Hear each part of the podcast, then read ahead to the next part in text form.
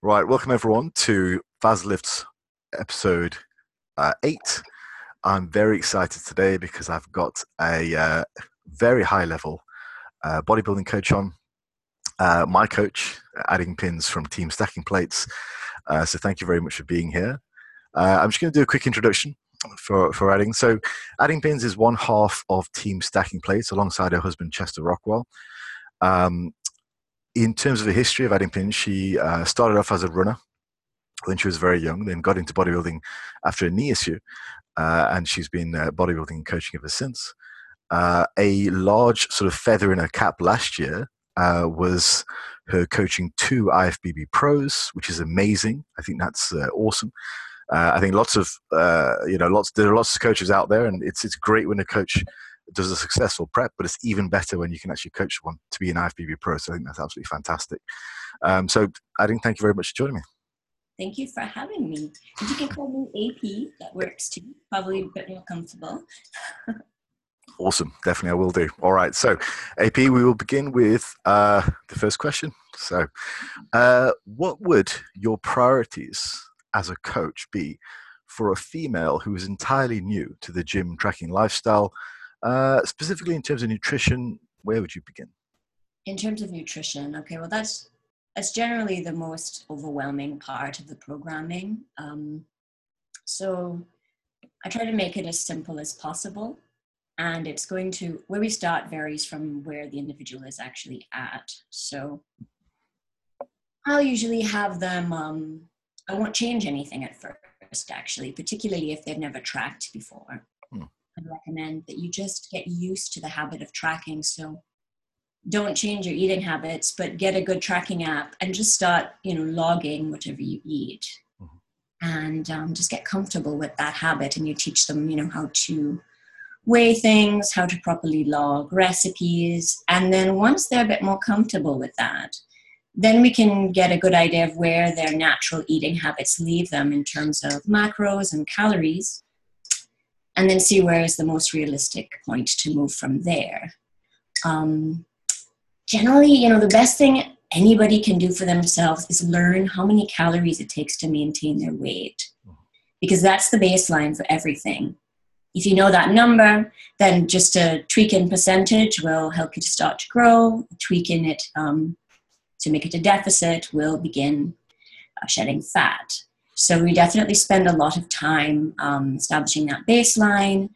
And, you know, I like to keep women at maintenance as much as possible you can actually make quite transformative effects just putting a woman on maintenance calories and then have her on some basic training programs. So that that's usually where I would start with somebody new. That, that sounds great. I mean, I I generally start off the same way. So for a complete newbie, I'll just start with the process of tracking. Now, in terms of the difficulties that I've had, um, it's it's really been a case of getting them into the habits and being able to use the right sort of uh, tracking software. What what do you recommend to your clients? What tracking software?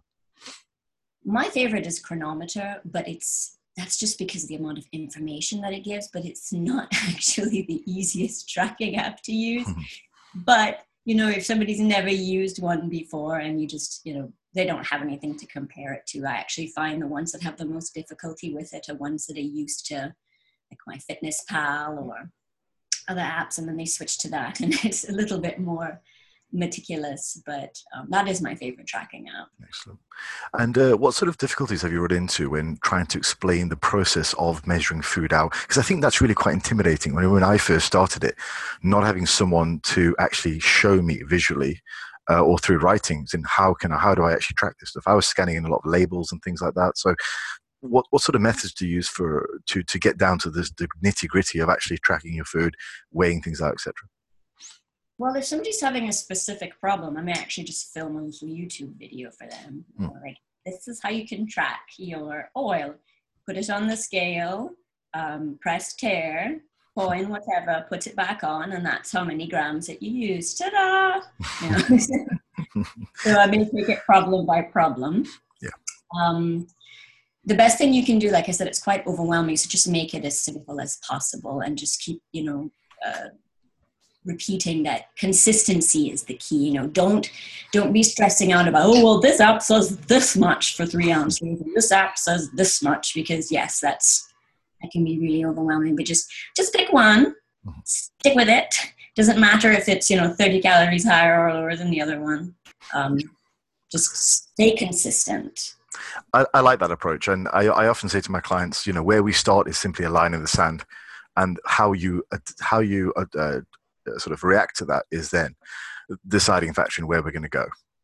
Exactly. yeah awesome. So let's say you've established um, maintenance sort of routine they've got a good track on being able to uh, sort of track their food etc um, what where do you push them to, towards next what are the the more the, the later sort of intricacies that you might work with I guess it depends on their goals where we go next. Um, as I said, you know, a lot of women end up really, really liking how they look and feel once they just realize how many calories that it takes to maintain their body weight. And honestly, a lot of my coaching is just to get women to that number. um, that alone can be a little bit of a difficulty because women are often told that they overestimate how much they need and a certain type of female hearing this ends up chronically under eating and absolutely believing that their maintenance is 1400 calories and just getting them like well you know you're actually really really tall so there's zero way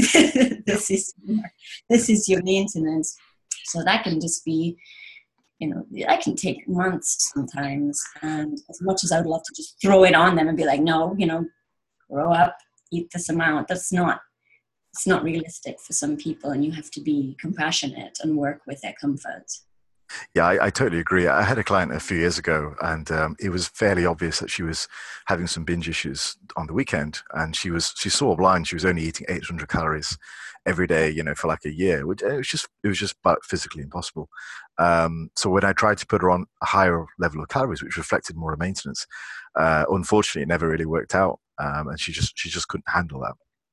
It can be really hard, and you know, um, I deeply sympathize because I've been there. You know, I have been told by coaches for ages that, you know, I I couldn't eat this, I couldn't eat that, I was too fat for that. I was definitely overestimating my maintenance, and I, well, was, I was not. just put it that way.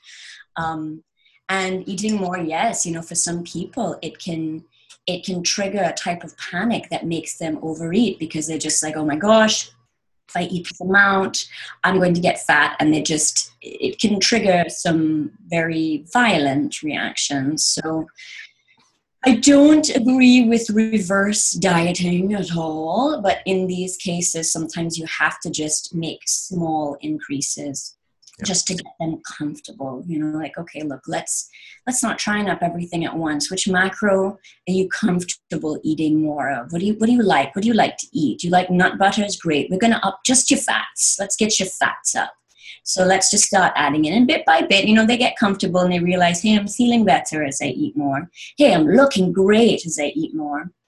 And they become desensitized and the fear goes away just by you know facing it and slowly incrementally moving them away from the bad habits. Yeah. And uh, I, I, can speak to the fact that there is a light at the end of the tunnel because i i generally always felt that i had a fairly slow metabolism but after working with you guys i i can maintain my body weight now on 32 3500 calories pretty easily um, so there once you get it right and once your body is really clicking in the right way uh, it, it you can do a lot with it you'll be surprised yeah yeah, brilliant. You weren't treated gently. We're just like, eat this. it, uh, it, worked. It worked great. Um, also, I think that's a really good wrap up for that question. So thank you for that.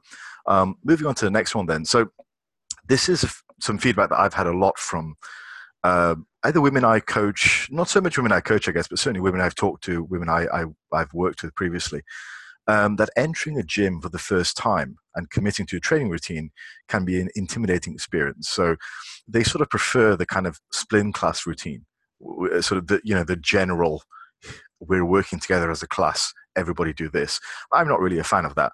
Um, and what would be your advice here to get someone to do something which is a bit more individualized and really stress the importance of hard weightlifting as opposed to just doing you know spin classes?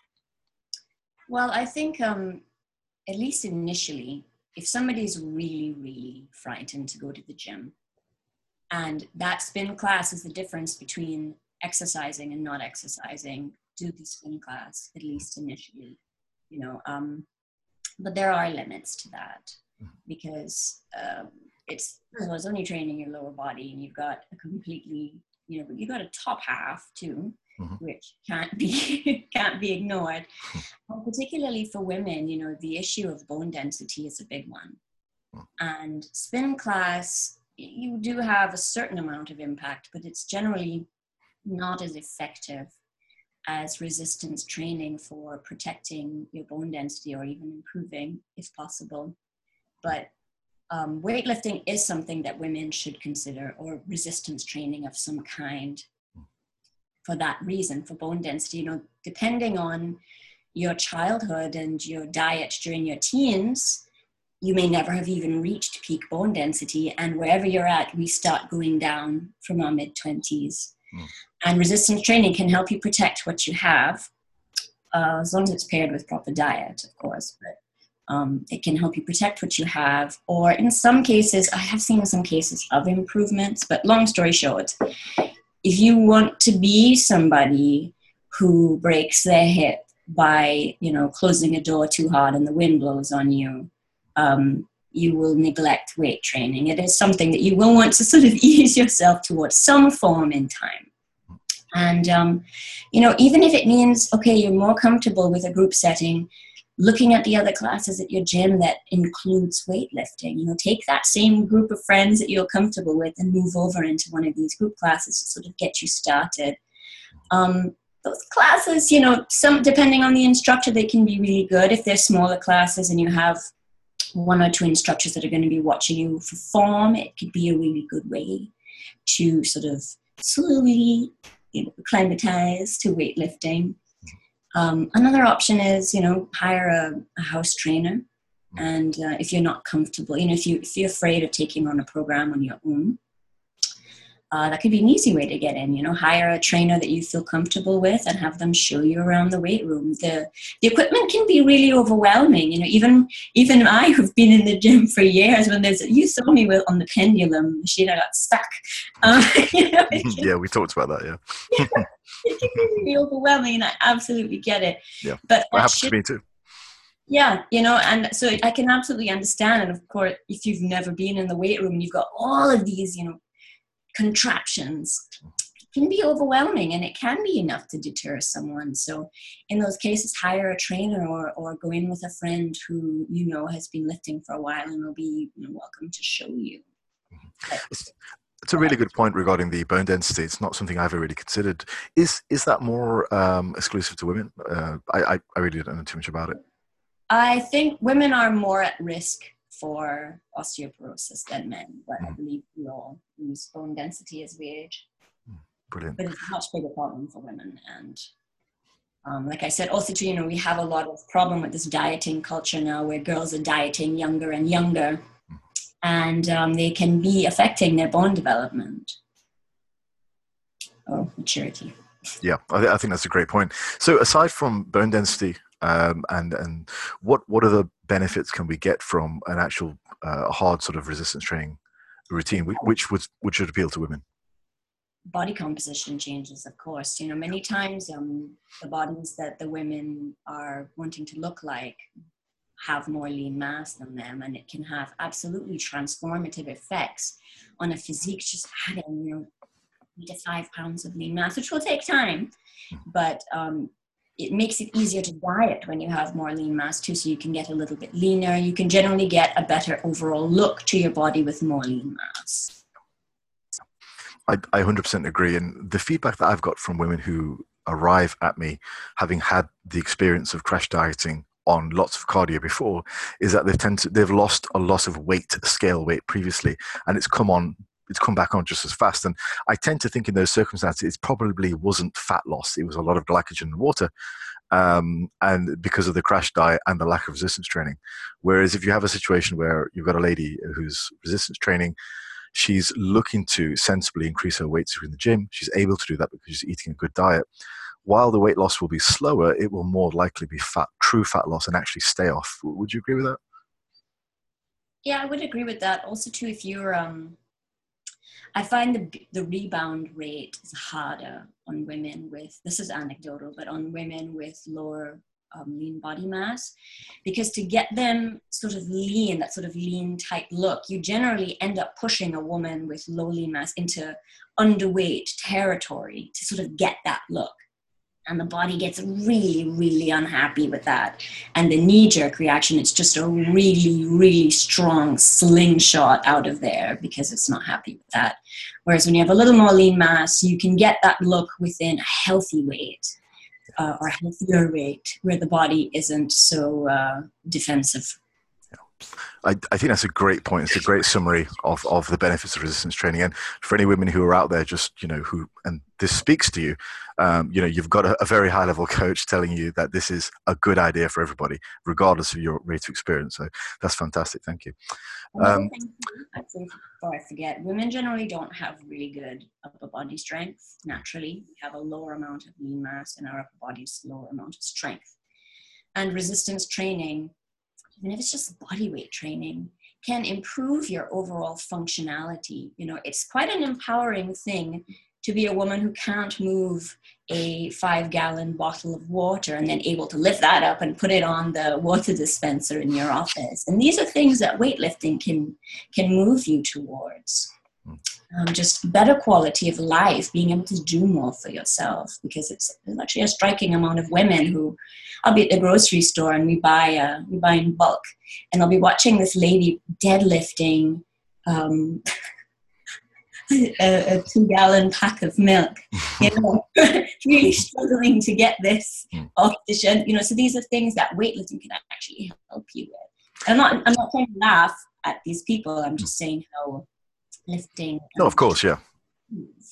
Yeah, I understand. I, I, think that's a great point about empowering women as well. I think that's a, a super good point. So uh, yeah, D- definitely something that, that I think that will speak to a lot of the audience. That's really that's really good. Um, so moving on to the next question. So now looking at more, uh, let's say a lady, a lady who's been in the gym for a while and she's looking to enter her her first time competition, uh, you know, a physique competition. So thinking of contest prep, um, first time coaching a female to contest shape. Um, what what what are we looking for? What am I in for there? I, as in you, the coach. Yeah, let's say let's say I'm the coach and I have a first time female client who's looking to compete this year. Um, what am I in for? Okay. Um, one thing is that female athletes tend to need more refeeds more regularly than men, definitely. Mm. Um, you know, we're pushing, female bodies are kind of resistant, are very resistant to dieting. And in the case of a physique athlete, you are taking a woman who's at a healthy body fat level and pushing her into territories that are, you know, borderline quite unhealthy, if not just flat out unhealthy. So the kind of pushback that you're going to be getting from the body is much is very strong so it's very important to make sure that refeeds are a part of their programming. Um, also, that will help in terms of them being able to adhere as well, particularly at certain parts of you know the menstrual cycle where appetite just goes through the roof. You know, you're going to have an increase in appetite anyways from dieting. You know, I think you have changes in leptin levels within the first week and have like a 30 to 50% drop. Um, and that alone can start making all of these changes that get you hungrier, that get you, um, you know, metabolic rate drops. But then you add in the wonderful effects of PMS, where you just you're hungry, your stress tolerance is lower. Um, it's just really, really important to make sure that your female athlete has a light at the end of the tunnel regularly. So I don't recommend um, having a refeed or not having a refeed for longer than two weeks, two days in a row at a surplus. That's really interesting. So, if we were to sort of structure that, would that be a case of say, yeah, let, us say you know we wouldn't go longer than two weeks, but let's say for example a regular a regular weekly two day refeed, and then perhaps an additional larger one around the menstrual period. Would that be reasonable? You can absolutely do that. I mean, how how gently or how hard you push will depend on a few things. It's going to depend on how far away the show is and the conditioning of the athlete. Um, also, you know, some women are a little bit more sensitive. Like they, they get kick back really, really fast. Mm. Many times, those are women who diet frequently. You know, they really didn't take that long of an off season. And then the minute they return to the deficit, the body's like, oh, this again. so yeah, yeah totally. Right off the bat. So you have to take the individual into account. But yeah, I mean, it's absolutely a perfectly acceptable strategy to move somebody to a maintenance when their cravings are the worst, or just structure a refeed around, like I said, around that time. Put one there so that they can um, have it either when they're the hungriest, or at least have it the week where they're the hungriest, so they can. It helps with adherence that way. I'm going to ask you a follow up question because I think this will be on the minds of a lot of people who are listening. How if we are taking fairly frequent refeeds, how aggressive can we be during those diet days? Um, what, what, what, are you thinking? Since the, the weight loss will naturally be a little bit slower, even by percentage, how aggressive can we be? You don't like to be too aggressive because the um, in my we're talking about the natural female athlete. You don't yeah. want to be too aggressive. You don't want to have too large drops right off the bat. Um, just I find that that tends to trigger these knee jerk reactions a lot faster.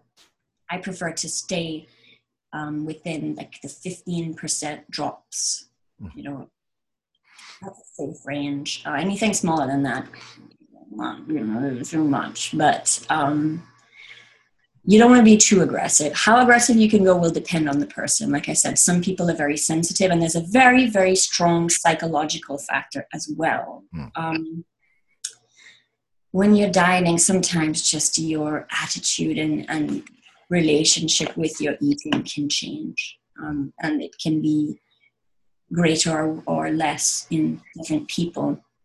Um, so you may just find women that have incredible anxiety just at the thought of dropping their calories. So in those women, you definitely don't want to be packing off hundreds of calories at a time because that anxiety alone can push them into very bad um, behavior. It can affect their behavior with their eating and even trigger binges or. I've read also that that sort of level of anxiety can actually translate into physical symptoms of feeling lightheaded and, and, and hypo, uh, hypoglycemic. So, it, whereas you may have a situation where somebody's like, look, I need to eat every X number of hours, I must have this food, I must have this, or I'm going to go lightheaded, a lot of that can be psychosomatic. It, it can be, yes, uh, definitely. You can't can't rule that out. Um, mm. I've never had that myself. I generally don't enforce um, a certain amount of meals. I explain, like, listen, you don't have to be eating eight meals a day, but if eating eight little meals a day is what's going to get you to adhere, have at it. You know, that's fine. Just don't go over your calories or don't undereat. On uh, on that note, it's, it's, just a slightly off the topic, but um, in regards to fasting, uh, so intermittent fasting, different fasting protocols, either 16, 8, 24 hour fast, etc. Um, with the differences with men and women, what have you found in that regard, and how well women can cope with fasting um, on, on, a, on, a, on a fat loss phase? Women, in my experience, don't do that well on intermittent fasting, at least to a certain point. Hmm. Um, pushing pushing your first meal a little bit later in the day can sometimes help to control how many calories that you have in the day. Hmm. But uh, I found that that can they can get away with it for so long and then all of a sudden bad things start to happen again like I, I found that it can increase the likelihood of a binge some women find that when they force their eating window smaller when they're really really hungry but they're just waiting waiting waiting to eat when they finally do it can be it can actually make them overeat hmm. so I will say to somebody who's interested in it, you can kind of do it ad hoc. If you're having a day where you really just aren't that hungry and you feel like you can push your first meal forward comfortably to condense your eating window, go ahead, give it a try. Uh, if you try it and bad things happen, that's the end of it. Please stop. and that's pretty much how I would approach that. I don't enforce it. I don't say it's a bad idea, um, but it will depend on the person. Yeah. yeah. Awesome. Um, so, just changing gears a little bit. Um, can and uh, I guess should women train with more relative volume than than men? Can Um, yes, I mean, should is a different question. I mean, I generally don't like to set rules on this because depending on who's listening, you tell one person more volume's good, they'll add a drop set. You tell the next person to add more volume, and their entire life turns into a circuit. So, um, when it comes to picking volume for clients, I always start right at the bottom, right at the bottom amount of effective volume because it can be very individual how much a person needs. So go right down to the bottom of 40 to 70 reps per muscle group twice a week.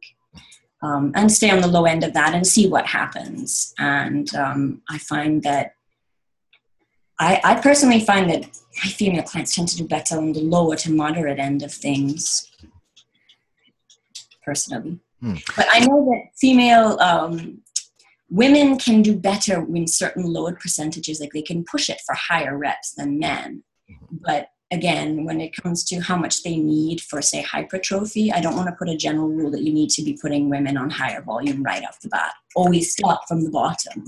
Yeah, yeah. Um, i think as with everything we sort of individualize and personalize. Yeah. It's it, it's certainly interesting to speak in generalities but in regards to actual coaching individuals, I think we, we generally take the same sort of approach and, and treat individual case uh, as, as, its own. Awesome. Um, all right. So moving on to uh, a sort of a slightly different topic regarding the, the menstrual cycle. We've kind of touched on it a little bit in terms of nutrition. But um, something that I've been interested in over the years is how should a, a coach adjust nutrition and training uh, for their female clients according to their menstrual cycle. Is, is this something we should even really take note of with regards to training? Certainly, we might do in regards to nutrition. Um, what are your thoughts on that? answer this carefully. um, there are definite changes in the female body in terms of how they respond to training and certain um, macros at different points of their cycle. Mm-hmm. But there's also something to be said about reducing the stress levels of the client. And what I will usually recommend in these cases is can you make these changes? Absolutely. Should you make these changes? It depends on where you are at and, and what your disposition is. Because that level of micromanagement can absolutely optimize your programming. Mm-hmm. But sometimes what is optimal can distract from what is essential. And that's something you have to be careful with. It's going to depend on the person. Mm-hmm. And, you know, if that level of micromanagement is going to be overwhelming to you or feed into a level an issue that you have with control because you know there are there's a certain type of female dieter that will um, not be able to sleep until they rush and change their uh, log because a grape rolled out of their fruit salad, so they didn't eat it. So you know, there's, there's a certain type of dieter out there that will benefit from these type of adjustments, and others that will not. And what I would recommend is start with the absolute basic programming. Focus on the essentials. You know, get how, learn how many calories that it takes to maintain your weight and then learn how many calories it takes to sensibly um, achieve your goals. And see if you are somebody that can respond and get to your goals with this basic programming because if you can and you're comfortable and you're not struggling with certain things um, at points of your cycle when it comes to training uh, let me go back. Let me just focus on nutrition 1st mm-hmm if you can get away with the simplest form of programming, do it. You know, because I have been prepping my athletes on just linear calorie, linear macros throughout the week, and then obviously the refeeds, but not toggling, not making these changes in terms of the menstrual cycle, and they're getting, you know, great results. So, is it, can it be done and can it be beneficial? Yes, absolutely. Does it need to be done? See the per you know check with the person first see how the person responds to more basic programming. Yeah.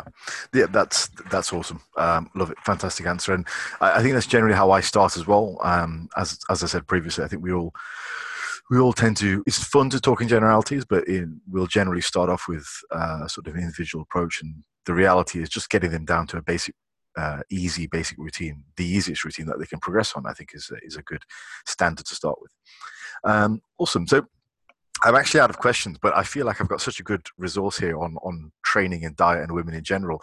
Um, I'd like to just ask you if there's anything else um, you would stress as uh, a coach uh, in general. Well, I didn't actually finish answering my question. Okay. Training section. um, should you adjust your training according to your menstrual cycle? This I would definitely lean more towards yes, absolutely. Hmm. Um, but this is more in response to monitoring your energy levels just as a human being. In the later section of our cycle, say week four, sometimes even for some women into week three, we get more lethargic, um, coordination goes down, energy level is down, strength is down, and during these types of your times of your cycle, it can be you're at a greater risk of injury if you're trying to say do something like high intensity intervals you know if you're you are if your coordination is down that's probably not the best time to be pushing that sort of thing. Um, so i would recommend that if you are somebody who finds yourself very you know definitely your quality of life is impacted by your menstrual cycle during those weeks feel free to pull back on your training. With my clients i recommend that they either reduce the weight or reduce the sets or rep count or a combination of all of the above. I've even had some cases where some women um, just were feeling so bad and might take a few days off. You know, it's um, you want to work with your energy levels, and you should never be you shouldn't be pushing your body when deep down you know this is probably not a good idea. Mm-hmm. So particularly when if any of my girls have um, intervals on their preps, they anytime that they get sent that in their programming, there's this huge disclaimer on the top where it says if at any point you're going into these and you feel as though you are not able to maintain control of your form in your intervals, if your energy levels are low and you just don't feel that you really have it in you to push to this intensity, do not attempt this workout. Please just do less or skip, you know, skip it completely. And I find that when you teach somebody to sort of respect their energy levels, and this can be for men too, by the way. If you're just feeling lethargic, if you haven't been sleeping, if you ate less yesterday, and if you're just listening to your energy levels and just adjust your training according, um, you can get better results that way. Mm-hmm. And um, yeah. Yeah, I, I, completely agree regarding uh, the training. Um, I don't work with as many female clients as I would like to, but I'd certainly like more experience in that. But with regards to men, I have a fair bit of um, inbuilt individualization with the routine. So there's sort of a, a, feedback that I can provide my clients depending on how well they're feeling during the course of the week is how strongly they'll sort of progress or they'll just stay the same that week uh, in terms of how much volume they're doing or in terms of how much weight they're lifting. So there is that sort of inbuilt um, uh, gauge for, for my training. I think that's really useful. Yeah. That's perfect. Awesome. Okay, brilliant. Um, so yeah, I, I, I, do really feel, sorry about interrupting you earlier. so um, I do feel like I should should get you back on once I think of some more questions. But is there anything else that you feel you, would like to stress as, as a coach? As a coach, um, hmm. just in general for sort of female training, diet, etc. One thing that I'll actually give an advice to other coaches, mm-hmm. particularly when you're dealing with women there is this, and it's not wrong, but there is this general um, assumption that when a woman comes to you saying, Hey, I'm eating 1200 calories and I'm not losing weight, the answer is, Ha ha, you're not, you're not, you're eating more than you think you are. Mm-hmm. And um, thanks, love. Just is in the room, by the way, and I just got passed a note, so I feel really, really important right now. Thanks. I'll do that. Yes. Um, I don't remember what I was just saying. Um, it was regarding um, a, a, woman eating, say, 1,200 calories and being told ah, by a coach, it, it, you know, she's not eating that much. There's a chance that she is not tracking correctly, but there's also a chance that she might be an individual who has been chronically dieting for ages and has been eating that much really for a very long time and telling a person like that you're not tracking properly or you need to you know you need to eat less that's very dangerous mm. so in those people yes it's good to assess eating habits but i've actually more often than not in those situations these women are tracking correctly but they have been chronically dieting and the minute that you pull you increase their intake to maintenance they just um, their bodies start changing, they start feeling better. So some women are in fact chronically under eating. Hmm. And you can't you, you can't just generalize that sort of you know report from a client or a, a, a new client. Hmm. You can't just assume that. That's something you need to be careful with. And I see it happening a lot. And I've seen some bad effects come from it because then these women start pushing their intake lower and lower and lower. And this is so bad. You know, dieting is rough on the body. And you know when a woman has been chronically dieting for a long time it has really bad changes. Bone density is one like we've talked about. You know the body will leach calcium from bones. So you um yeah that's something that you need to watch out for as a coach. I think that's a it's a great point and it relates back to one of the first things you were saying about just taking uh, a female client right back up to maintenance and have her performing some good resistance training and just seeing seeing what happens there, uh, which is you know which is a great strategy, I think. Thank you. Yeah, it's definitely. Um, I personally, maybe it's just the type of client that I attract, mm-hmm. but I personally find that women tend to need encouragement, knowing that it's okay to eat, that you're allowed to eat. That there's this there's this shame that I notice that comes along with it. You really have to convince some clients like you deserve to eat, your body deserves food. You know, just because you want to change the way that you look, just because you are um, unhappy with perhaps your body composition, doesn't mean that you need to punish yourself with starvation. The route to the road to looking the way that you want to may, in fact, be by eating more. Yeah. So, yeah, that's uh, that's that's a lesson that I wish more women knew. I think that's yeah, I think that's a great point. It's one of my frustrations with with what I see with some coaches out there is this sort of rigid um, rigid script that they'll have to you know with, with their clients in terms of okay, you're not losing weight. Well, obviously, you know you're not tracking enough. You got to eat less. Blah blah blah, uh, or various rigid recommendations, which I think are ultimately quite harmful um, to to their clients, whether they're male or or female. Um, so yeah, it was in either things like that or just sort of voodoo things like you know you got to stop eating bread or you got to do fasted cardio and and sort of these kind of very very general recommendations without any nuances. Um, I, I find a lot of that it's it's sort of opens a window into what type of coach that they are potentially, um, and it, it's not it, it can be quite damaging. It can be damaging, and many times those are coaches that don't want to put too much effort into the situation. So yeah. what they'll do is they'll give these really, really restrictive guidelines that will guarantee results because they're not eating anything. Yeah. yeah, exactly, exactly. And then, but then the, the, the, thing is always, well, what happens afterwards? What about the aftercare? Uh, are they going to blow back up afterwards? You know, because they've just been restricted for too long, and then all of a sudden they kind of snap and and away they go. So I think your approach certainly that you took with me was was a much more nurturing approach and kind of figuring out what I wanted to do, and then just pushing me in the right direction, and that and that really worked well. Well, I'm glad you enjoyed your experience. I certainly did. it wasn't easy, but we got there in the end. That's true. we did so, and we pushed you hard, by the way. Like, don't mm-hmm. you know? When he says nurturing, he's uh, it was like I I very gently coaxed him to stop. yeah. yeah. yeah, it was. Uh, we had to, there was some long, some long cardio sessions and, and, some some dry meals involved, but we, we got there. That's good. that was a situation where you know our prep time. You know that was a situation where we generally wouldn't want to do that if we had more time. But we hmm. had a certain amount of time to get something done, and in those yeah. cases, sometimes you have to yeah, hundred percent. I, I would have done exactly the same thing with another client. It was just a case of it was a mountain of a job, and we we had a limited amount of time. So yeah, there was there's absolutely zero zero wrong with what we did. I thought it was, I thought it worked very very well considering the circumstances, um, and I had no rebound afterwards, which is which is awesome. So uh, proofs in the pudding. So you know, I mean, you you put the work in. That was great.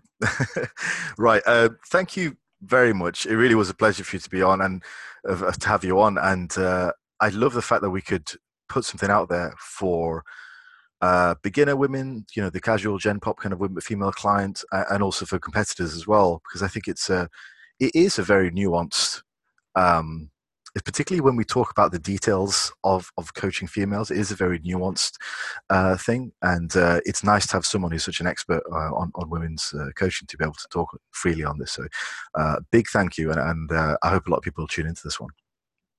Thank you. I wouldn't call myself an expert, but I absolutely appreciate the, um, awesome. Well, thank you very much for your time. And right, we'll speak soon. Take care. Okay. Have a good one.